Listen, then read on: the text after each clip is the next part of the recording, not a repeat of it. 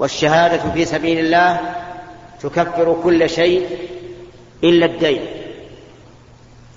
وكذلك إذا غل الإنسان شيئا مما غنمه يعني أخفاه وجحده ففي الحديث الأول أن نفرا من أصحاب النبي صلى الله عليه وسلم يوم خيبر أقبلوا يعني إلى النبي صلى الله عليه وآله وسلم. وهم يقولون فلان شهيد فلان شهيد فلان شهيد. حتى مروا على ذكر رجل. فقالوا فلان شهيد. فقال النبي صلى الله عليه وآله وسلم كلا. يعني ليس بشهيد. لقد رايته في النار في بردة غلها أو عباءه البردة نوع من الثياب. والعباءة معروفه غلها يعني كتمها. غنمها من أموال الكفار وقت القتال فكتمها يريد أن يختص بها لنفسه والعياذ بالله فعذب بها في نار جهنم. وانتفى عنه انتفت عنه هذه الصفة العظيمة وهي الشهادة. لأن النبي صلى الله عليه وآله وسلم قال كلا يعني ليس بشهيد لأنه غل. هذا الشيء البسيط فأحبط جهاده نسأل الله العافية. وصار في النار. قال الله تعالى وما كان لنبي أن يغل ومن يغلل يأتي بما غل يوم القيامة. ففي هذا دليل على أنه لا ينبغي لنا أن نحكم على شخص بأنه شهيد. وإن قتل في معركة معركة بين المسلمين والكفار فلا نقول فلان شهيد. لاحتمال أن يكون غل في سبيل الله. لو غل قرشا واحدا زال عنه اسم الشهادة والعياذ بالله. ما ندري لعله يجحد. لو مسمار واحد فإنه لا يكون شهيدا. وكذلك أيضا احتمال أن تكون نيته غير صواب بأن ينوي بذلك الحمية أو أن يرى مكانه. ولهذا سئل النبي عليه الصلاة والسلام عن الرجل يقاتل شجاعة ويقاتل حمية ويقاتل في سبيل الله أي ذلك؟ يقاتل بشجاعة ويقاتل حمية ويقاتل ليرى مكانه أي ذلك في سبيل الله؟ قال من قاتل لتكون كلمة الله هي العليا فهو في سبيل الله. والنية أمر باطني في القلب لا يعلمه إلا الله. ولهذا قال النبي عليه الصلاة والسلام ما من مكلوم يكلم في سبيل الله. أي ما من مجروح يجرح في سبيل الله. والله أعلم بمن يكلم في سبيله. انتبه لهذه النقطة. الله أعلم. يعني قد نظن أنه مقاتل في سبيل الله ونحن لا نعلم. والله أعلم بمن يكلم في سبيله إلا جاء يوم القيامة وجرحه يثعب دما. اللون لون الدم والريح ريح المسك. ولهذا ترجم البخاري رحمه الله في صحيحه فقال باب لا يقال فلان شهيد. يعني ما تعين تقول فلان شهيد إلا إذا عينه الرسول عليه الصلاة والسلام أو ذكر عند الرسول صلى الله عليه وآله وسلم وأقر فحينئذ يحكم بشهادته بعينه. وإلا فلا تشهد لشخص بعينه. ونحن الآن في عصرنا هذا أصبح لقب الشهادة سهلا ويسيرا. كل يعطى هذا الوسام. حتى لو قتل ونحن نعلم أنه قتل أنه قتل حمية وعصبية لاننا نعلم عن حاله أنه رجل ليس بذاك الرجل المؤمن. ومع ذلك إذا يقولون فلان شهيد فلان شهيد استشهد فلان. وقد نهى عمر رضي الله عنه عن أن يقال فلان شهيد. قال إنكم تقولون فلان شهيد فلان قتل في سبيل الله ولعله أن يكون كذا وكذا يعني غل. ولكن قولوا من قتل في سبيل الله أو مات فهو شهيد. عمم. من قتل أو مات فهو شهيد. أما تقول فلان شهيد فهو وإن كان في المعركة يتشحط بدمه فلا تقل شهيد علمه عند الله. قد يكون في قلبه شيء لا نعلمه. ثم نحن شهدنا أو, أو لم نشهد. إن كان شهيدا عند الله فهو شهيد وإن لم نقل إنه شهيد. وإن لم يكن شهيدا عند الله فليس بشهيد وإن قلنا إنه شهيد. إذا نقول نرجو أن يكون فلان شهيدا أو نقول عموما من قتل في سبيل الله فهو شهيد وما أشبه ذلك. أما الحديث الثاني ففيه دليل على أن الشهادة إذا قاتل الإنسان في سبيل الله صابرا محتسبا مقبلا غير مدبر فإن. فإن ذلك يكفر عنه خطيئاته وسيئاته إلا الدين إذا كان عليه دين فإنه لا يسقط بالشهادة لأنه حق آدم وحق الآدم لا بد من وفائه وفي هذا دليل على عظم الدين وأنه لا ينبغي للإنسان أن يتساهل به ومع الأسف أننا في, في عصرنا الآن يتساهل الكثير منا بالدين. تجده يشتري الشيء وهو ليس في حاجة إليه بل هو من الأمور الكمالية يشتريه في ذمته بالتقسيط أو ما أشبه ذلك ولا يهمه هذا الأمر. تجده فقيرا يشتري سيارة ثمانين ألف تسعين ألف مائة ألف وهو يمكنه أن يشتري سيارة بعشرين ألف. كل هذا من, من قلة الفقه في الدين وضعف اليقين. احرص على أن لا تأخذ شيئا بالتقسيط وإن دعتك الضرورة إلى ذلك فاقتصر على أقل ما يمكن. نسأل الله أن يحمينا وإياكم مما يغضبه وأن يقضي عنا دينه ودين عباده إنه جواد كريم سبحان الله سبحان الله. الحمد لله رب العالمين والصلاة والسلام على نبينا محمد وعلى آله وصحبه أجمعين. نقل المؤلف رحمه الله تعالى عن أبي هريرة رضي الله عنه أن رسول الله صلى الله عليه وسلم قال أتدرون من المفلس؟ قالوا المفلس فينا من لا درهم له ولا متاع. فقال إن المفلس من أمتي من يأتي يوم القيامة بصلاة وصيام وزكاة ويأتي وقد شتم هذا وقذف هذا وأكل مال هذا وسفك دم هذا وضرب هذا فيعطى هذا من حسناته وهذا من حسناته. فإن فنيت حسناته قبل أن يقضى ما عليه أخذ من خطاياهم فطرحت عليه ثم طرح في النار. رواه مسلم. بسم الله الرحمن الرحيم. قال المؤلف رحمه الله تعالى فيما نقله عن أبي هريرة رضي الله عنه أن النبي صلى الله عليه وسلم قال أتدرون من المفلس؟ الاستفهام هنا للاستعلام. الذي يراد به الإخبار. لأن المست... لأن المستفهم تارة يستفهم عن جهل ولا يدري فيسأل غيره. وتارة يستفهم للتنبيه لتنبيه المخاطب لما يلقى إليه أو لتقرير الحكم.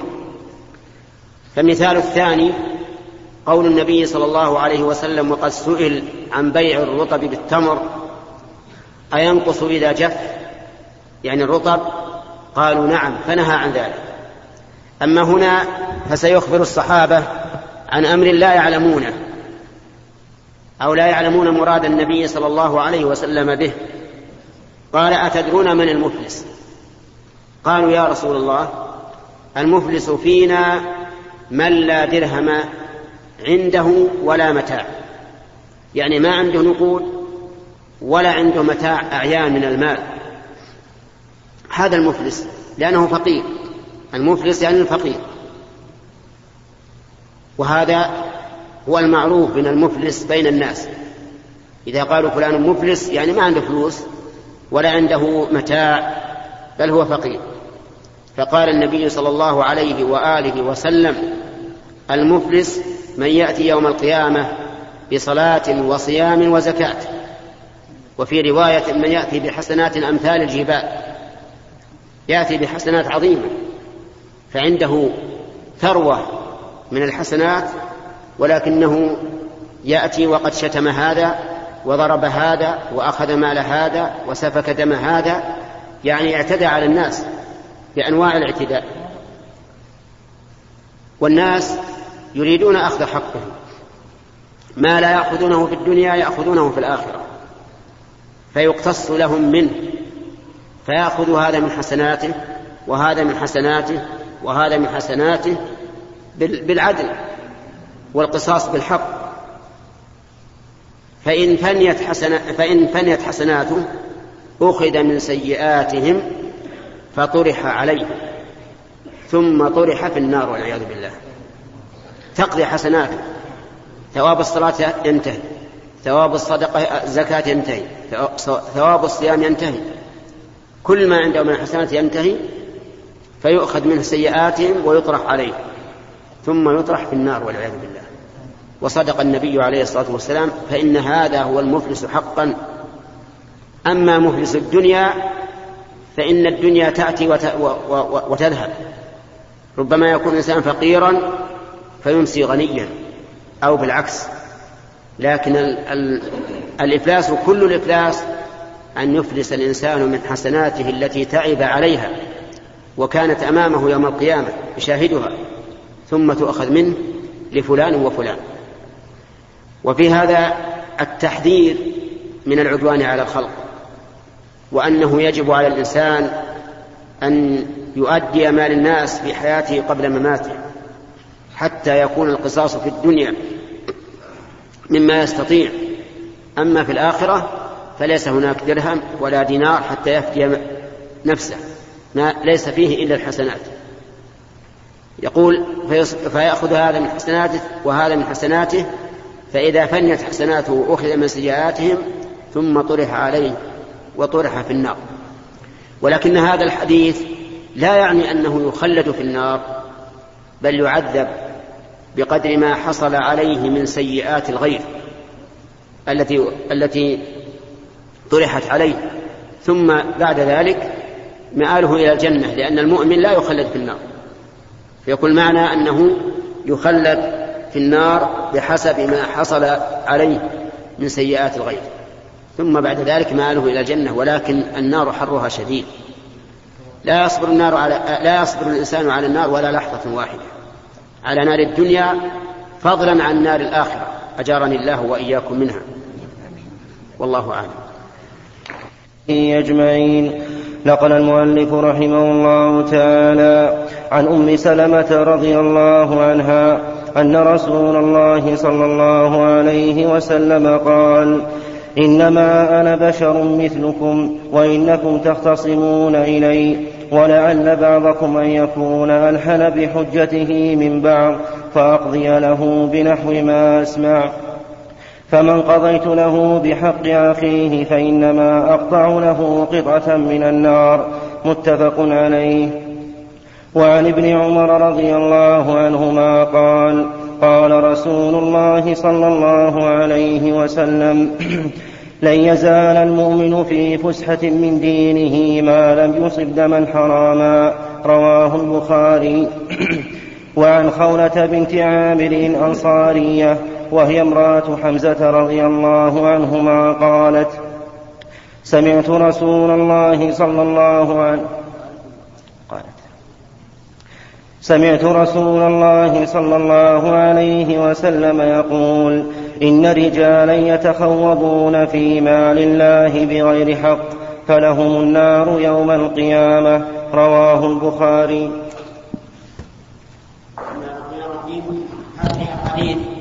ثلاثة. في باب تحريم الظلم ووجوب رد المظالم إلى أهلها. الأول عن أم سلمة رضي الله عنها أن النبي صلى الله عليه وسلم قال إنما أنا بشر مثلكم. وإنكم تختصمون إلي ولعل بعضكم أن يكون ألحن بحجته من بعض فألقضي له بنحو ما أسمع. فمن قضيت له من حق أخيه بشيء فإنما أقتطع له قطعة من النار. ففي هذا الحديث دليل على أن الرسول صلى الله عليه وآله وسلم بشر مثلنا ليس ملاكا من الملائكة. بل هو بشر يعتريه ما يعتري البشر بمقتضى الطبيعة البشرية. فهو صلى الله عليه وآله وسلم يجوع ويعطش ويبرد ويحتر وينام ويستيقظ ويأكل ويشرب ويذكر وينسى ويعلم ويجهل بعض الشيء كالبشر تماما. إنما أنا بشر مثلكم. وهكذا أمره الله عز وجل. أن يعلن للملأ فيقول قل إنما أنا بشر مثلكم. يوحى إلي أنما إلهكم إله واحد فلست إلها يعبد ولا ربا ينفع ويضر بل هو عليه الصلاة والسلام لا يملك لنفسه نفعا ولا ضرا.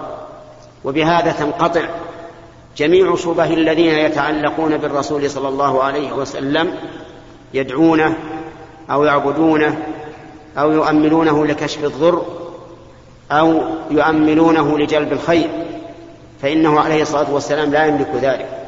قل إني لا أملك لكم ضرا ولا رشدا. قل إني لن يجيرني من الله أحد ولن أجد من دونه ملتحدا لو أراد الله أن يصيبني بسوء ما أجارني منه أحد إلا بلاغا من الله ورسالته وفي قوله إنما أنا بشر مثلكم تمهيد لقوله وإنكم تختصمون إلي. يعني فإذا كنت بشر بشرا مثلكم فإني لا أعلم من المحق منكم ومن المبطل. تختصمون إلي؟ يعني تحاكمون إلي في الخصومة؟ فيكون بعضكم ألحن من البعض الآخر ألحن من بعض في الحجة. يعني أفصح وأقوى كلاما.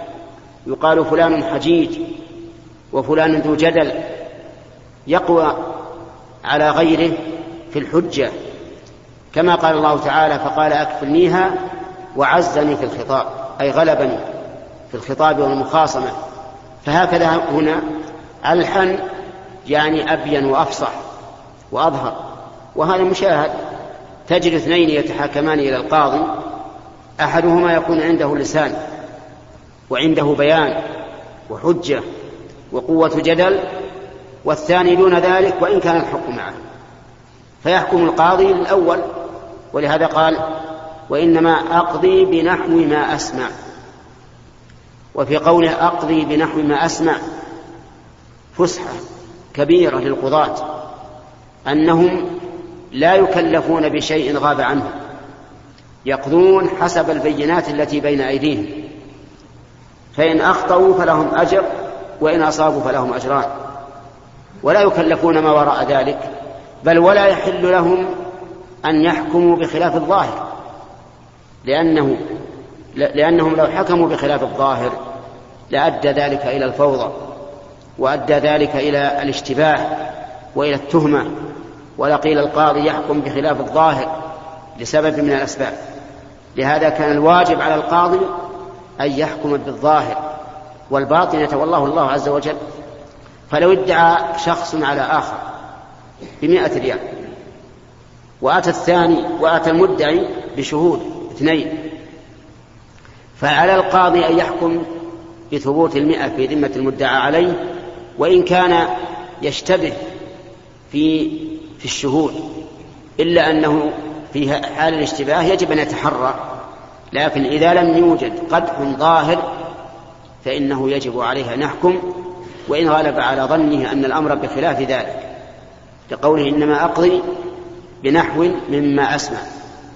ولكن النبي صلى الله عليه وآله وسلم توعد من قضي له بغير حق. فقال فإن اقتطعت له شيئا من حق أخيه فإنما أقتطع له جمرة من النار. يعني أن حكم الحاكم لا يبيح الحلال لا يبيح الحرام.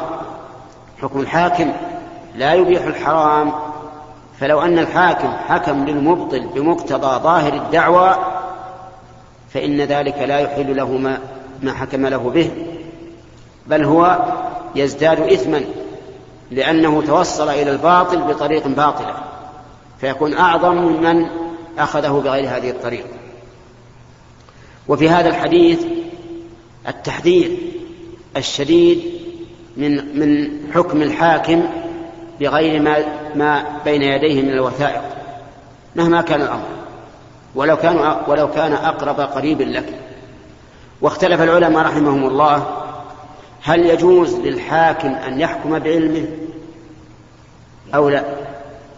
فقيل لا يجوز لأنه قال إنما أقضي بنحو ما أسمع. ولأنه لو قضى بعلمه لأدى ذلك إلى التهمة لأن العلم ليس شيئا ظاهرا يعرفه الناس. حتى يحكم له به. وقال بعض العلماء بل يحكم بعلمه. وقال آخرون بل يتوقف إذا وصلت البينة إلى ما يخالف علمه. والأصح أنه لا يحكم بعلمه إلا في مسائل خاصة. وهي إذا حكم بعلمه بمقتضى حجة المتخاصمين في مجلس الحكم. يعني مثلا تحاكم إليه شخصان فأقر أحدهما بالحق ثم مع المداولة والأخذ والرد أنكر ما أقر به أولا. فهنا للقاضي أن يحكم بعلمه لأنه علمه في مجلس الحكم. والثاني إذا كان الأمر مشتهرا مثل أن يشتهر أن هذا الملك مثلا وقف عام للمسلمين ومشتهر بين الناس أو مشتهر بأنه ملك فلان فهنا له أن يحكم بعلمه لأن التهمة في, في هذه الحال منتفية ولا ولا يتهم القاضي بشيء ولا يمكن أن يتجرأ أحد للحكم بعلمه وهو وهو خاطئ بناء على أنه أمر مشهور. وهذا القول هو الصحيح التفصيل في هذا. وإلا فإن الواجب أن يكون القضاء على حسب الظاهر لا على حسب علم القاضي. ولكن إذا جاء الشيء على خلاف علمه فليحول المسألة إلى قاض آخر ويكون هو من الشهود يكون شاهدا. مثل أن يدعي شخص على آخر بمائة ريال فينكر المدعى عليه. والقاضي عنده علم بثبوت المئة على المدعى عليه. لا يحكم بعلمه هنا ولا يحكم بخلاف علمه بل يقول أحولها على قاض آخر. وأنا لك أيها المدعي شاهد. فتتحول القضية إلى قاض آخر ثم يكون القاضي هذا شاهدا فيحكم بيمين المدعي وشهادة الحاكم القاضي. والله موفق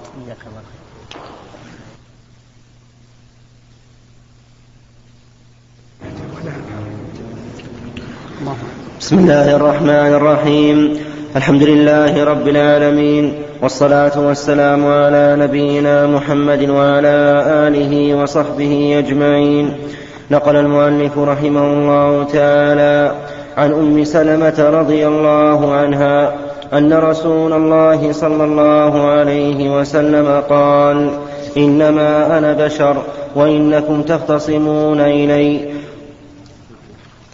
وعن ابن عمر رضي الله عنهما قال قال رسول الله صلى الله عليه وسلم لن يزال المؤمن في فسحة من دينه ما لم يصب دما حراما. رواه البخاري. وعن خولة بنت عامر الأنصارية وهي امرأة حمزة رضي الله عنهما قالت سمعت رسول الله صلى الله عليه وسلم يقول إن رجالا يتخوضون في مال الله بغير حق فلهم النار يوم القيامة. رواه البخاري.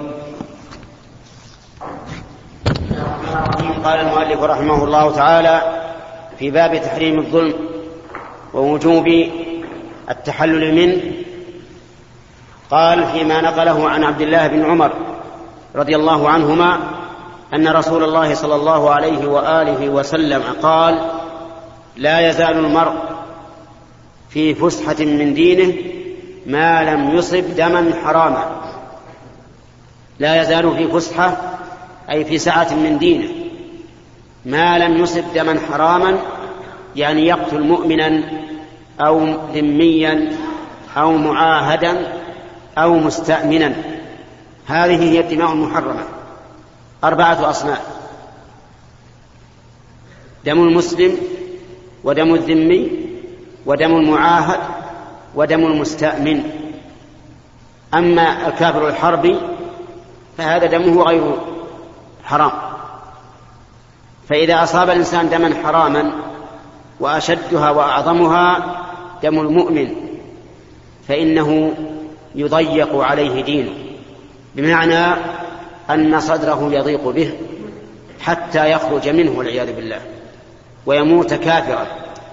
وهذا هو السر في قوله تعالى ومن يقتل مؤمنا متعمدا فجزاؤه جهنم خالدا فيها وغضب الله عليه ولعنه وأعد له عذابا عظيما. أربع عقوبات والعياذ بالله. جهنم خالدا فيها وغضب الله عليه ولعنه وأعد له عذابا عظيما. خمس عقوبات والعياذ بالله في من قتل مؤمنا متعمدا. لأنه إذا قتل مؤمنا متعمدا فقد أصاب دما حراما فيضيق عليه دينه ويضيق به صدره حتى ينسلخ من دينه بالكلية ويكون من أهل النار المخلدين فيها والعياذ بالله. وفي هذا دليل على أن إصابة الدم الحرام من كبائر الذنوب ولا شك في هذا. فإن قتل النفس التي حرم الله بغير حق من كبائر الذنوب. ولكن إذا تاب الإنسان من هذا القتل فهل تصح توبته؟ جمهور العلماء على أن توبته تصح لعموم قوله تعالى والذين لا يدعون مع الله إلها آخر ولا يقتلون النفس التي حرم الله إلا بالحق ولا يزنون ومن يفعل ذلك يلقى أثاما يضاعف له العذاب يوم القيامة ويخلد فيه مهانا إلا من تاب وآمن وعمل عملا صالحا. فهنا نص على قتل النفس التي حرم الله إلا بالحق على أن من تاب منها وآمن وعمل عملا صالحا فإن الله يتوب عليه. وقال تعالى قل يا عبادي الذين آمنوا قل يا عبادي الذين أسرفوا على أنفسهم لا تقنطوا من رحمة الله إن الله يغفر الذنوب جميعا إنه هو الغفور الرحيم. ولكن بماذا تكون التوبة؟ قتل المؤمن عمدا يتعلق به ثلاثة حقوق. الحق الأول حق الله والحق الثاني حق المقتول والحق الثالث حق أولياء المقتول. أما حق الله فإذا تاب منه تاب الله عليه ولا شك في هذا. وأما حق المقتول فالمقتول حقه عنده. وهو قد قتل الآن ولا يمكن التحلل منه في الدنيا. ولكن هل توبته تقتضي أن يتحمل الله عنه حق المقتول فيؤديه عنه؟ أو لا بد من أخذه والاقتصاص منه يوم القيامة؟ هذا محل نظر. فمن العلماء من قال إن حق المقتول لا لا يسقط بالتوبة. لأن لأن من شروط التوبة رد المظالم إلى أهل لأن من شروط التوبة رد المظالم إلى أهلها والمقتول لا يمكن رد مظلمته إليه لأنه قتل. فلا بد أن يقتص من قاتله يوم القيامة. ولكن ظاهر الآية الكريمة التي ذكرناها في سورة الفرقان يقتضي أن الله يتوب عليه توبة تامة وأن الله جل وعلا من كرمه ولطفه وإحسانه إذا علم من عبده صدق التوبة فإنه يتحمل عنه حق أخيه المقتول. أما الحق الثالث فهو حق أولياء المقتول وهذا لا بد من التخلص منه لأنه يمكن للإنسان أن يتخلص منه وذلك بأن يسلم نفسه إليهم ويقول لهم أنا قتلت صاحبكم فافعلوا ما شئتم وحينئذ يخيرون بين أمور أربعة إما أن يعفو عنه وإما أن يقتلوه قصاصا وإما أن يأخذ الدية منه وإما أن يصالحوه مصالحة على أقل من الدية أو على الدية وهذا جائز بالاتفاق المصالحة على الدية أو أقل فإن لم يسقطوا حقهم إلا بأكثر من الدية ففيه خلاف بين أهل العلم. منهم من يقول لا بأس أن يصالحوا على أكثر من الدية لأن الحق لهم. فإن شاءوا قالوا نقتل وإن شاءوا قالوا لا نعفو إلا بعشر ديات. وهذا هو المشهور من مذهب الإمام أحمد رحمه الله أنه يجوز المصالحة عن عن القصاص بأكثر من الدية. والتعليل هو ما ذكرنا. أن الحق لهم أي لأولياء المقتول فلهم أن يمتنعوا من إسقاطه إلا بما تطيب به نفوسهم من المال. فإذا نقول التوبة توبة القاتل عمدا تصح للآية التي ذكرناها وهي خاصة بالقتل وللآية الثانية العامة إن الله يأخذ الذنوب جميعا. حق الله يسقط بلا شك بالتوبة.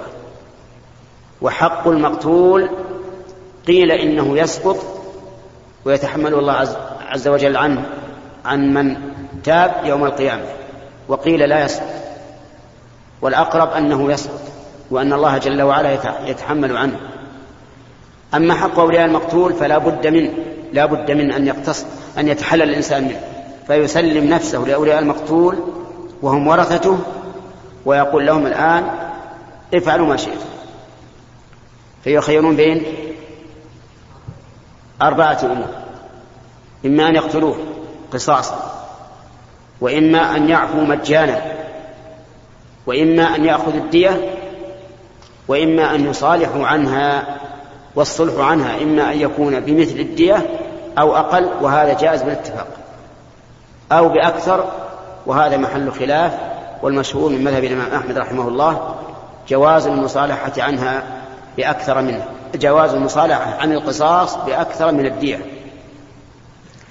فعلى كل حال هذا الحديث يدل على عظم قتل النفس وأنه أمر من أكبر الكبائر والعياذ بالله وأن القاتل عمدا يخشى أن يسلب دينه. نسأل الله لنا ولكم السلامة والعافية. نقل المؤلف رحمه الله تعالى عن خولة بنت عامر الأنصارية وهي امرأة حمزة رضي الله عنهما قالت سمعت رسول الله صلى الله عليه وسلم يقول إن رجالا يتخوضون في مال الله بغير حق فلهم النار يوم القيامة رواه البخاري. قال المؤلف رحمه الله تعالى فيما نقله عن خولة زوجة حمزة بن عبد المطلب رضي الله عنه أن النبي صلى الله عليه وسلم قال إن أقواما يتخوضون في مال الله بغير حق فلهم النار يوم القيامة. هذا أيضا مما يدل على تحريم الظلم في الأموال وهو خلاف العدل. وفي قوله يتخوضون دليل على أنهم يتصرفون تصرفا طائشا غير مبني على أصول شرعية فيفسدون الأموال في بذلها فيما يضر. مثل من يبذل أمواله في الدخان أو في المخدرات أو في شرب الخمور أو ما أشبه ذلك. وكذلك أيضا يتخوضون فيها بالسرقات والغصب. وما أشبه ذلك. وكذلك يتخوضون فيها بالدعاوى الباطلة كأن يدعي ما ليس له وهو كاذب وما أشبه هذا. فالمهم أن كل من يتصرف تصرفا غير شرعي في المال سواء في ماله أو مال غيره فإن له النار والعياذ بالله. له النار يوم القيامة إلا أن يتوب فيرد المظالم إلى أهلها. ويتوب مما يبذل ماله فيه من الحرام كالدخان والخمر وما أشبه ذلك فإن من تاب تاب الله عليه. لقول الله تعالى قل يا عبادي الذين أسرفوا على أنفسهم لا تقنطوا من رحمة الله إن الله يغفر الذنوب جميعا إنه هو الغفور الرحيم. وأنيبوا إلى ربكم وأسلموا له من قبل أن يأتيكم العذاب ثم لا تنصرون واتبعوا أحسن ما أنزل إليكم من ربكم من قبل أن يأتيكم العذاب بغتة وأنتم لا تشعرون. أن تقول نفس يا حسرة على ما فرطت في جنب الله وإن كنت لمن الساخرين. أو تقول لو أن الله هداني لكنت من المتقين. أو تقول حين ترى العذاب لو أن لي كرة فأكون من المحسنين. بلى قد جاءتك آياتي فكذبت بها واستكبرت وكنت من الكافرين. وفي هذا الحديث التحذير من بذل المال في غير ما ينفع والتخوض فيه لأن المال جعله الله قياما للناس تقوم به مصالح دينهم ودنياهم. فإذا, بلغ فإذا بذله في غير مصلحة كان من المتخوضين في مال الله بغير حق. والله موفق. الحمد لله رب العالمين والصلاة والسلام على نبينا محمد وعلى آله وصحبه أجمعين. قال المؤلف رحمه الله تعالى باب تعظيم حرمات المسلمين وبيان حقوقهم والشفقة عليهم ورحمتهم. قال الله تعالى ومن يعظم حرمات الله فهو خير له عند ربه. وقال تعالى ومن يعظم شعائر الله فإنها من تقوى القلوب. وقال تعالى واخفض جناحك للمؤمنين. وقال من قتل نفسا بغير نفس أو فساد في الأرض فكأنما قتل الناس جميعا ومن أحياها فكأنما أحيا الناس جميعا. بسم الله الرحمن الرحيم. قال المؤلف رحمه الله تعالى باب تعظيم حرمات المسلمين وبيان حقوقهم والرفق بهم. المسلم له حق على أخيه المسلم. بل له حقوق متعددة بينها النبي صلى الله عليه وآله وسلم في مواضع كثيرة.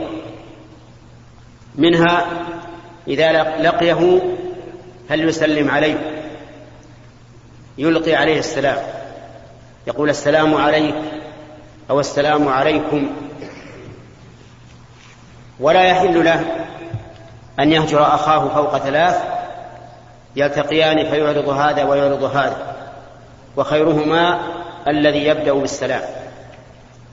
ولك ولكن لك أن تهجره لمدة ثلاثة أيام إذا رأيت في هذا مصلحة.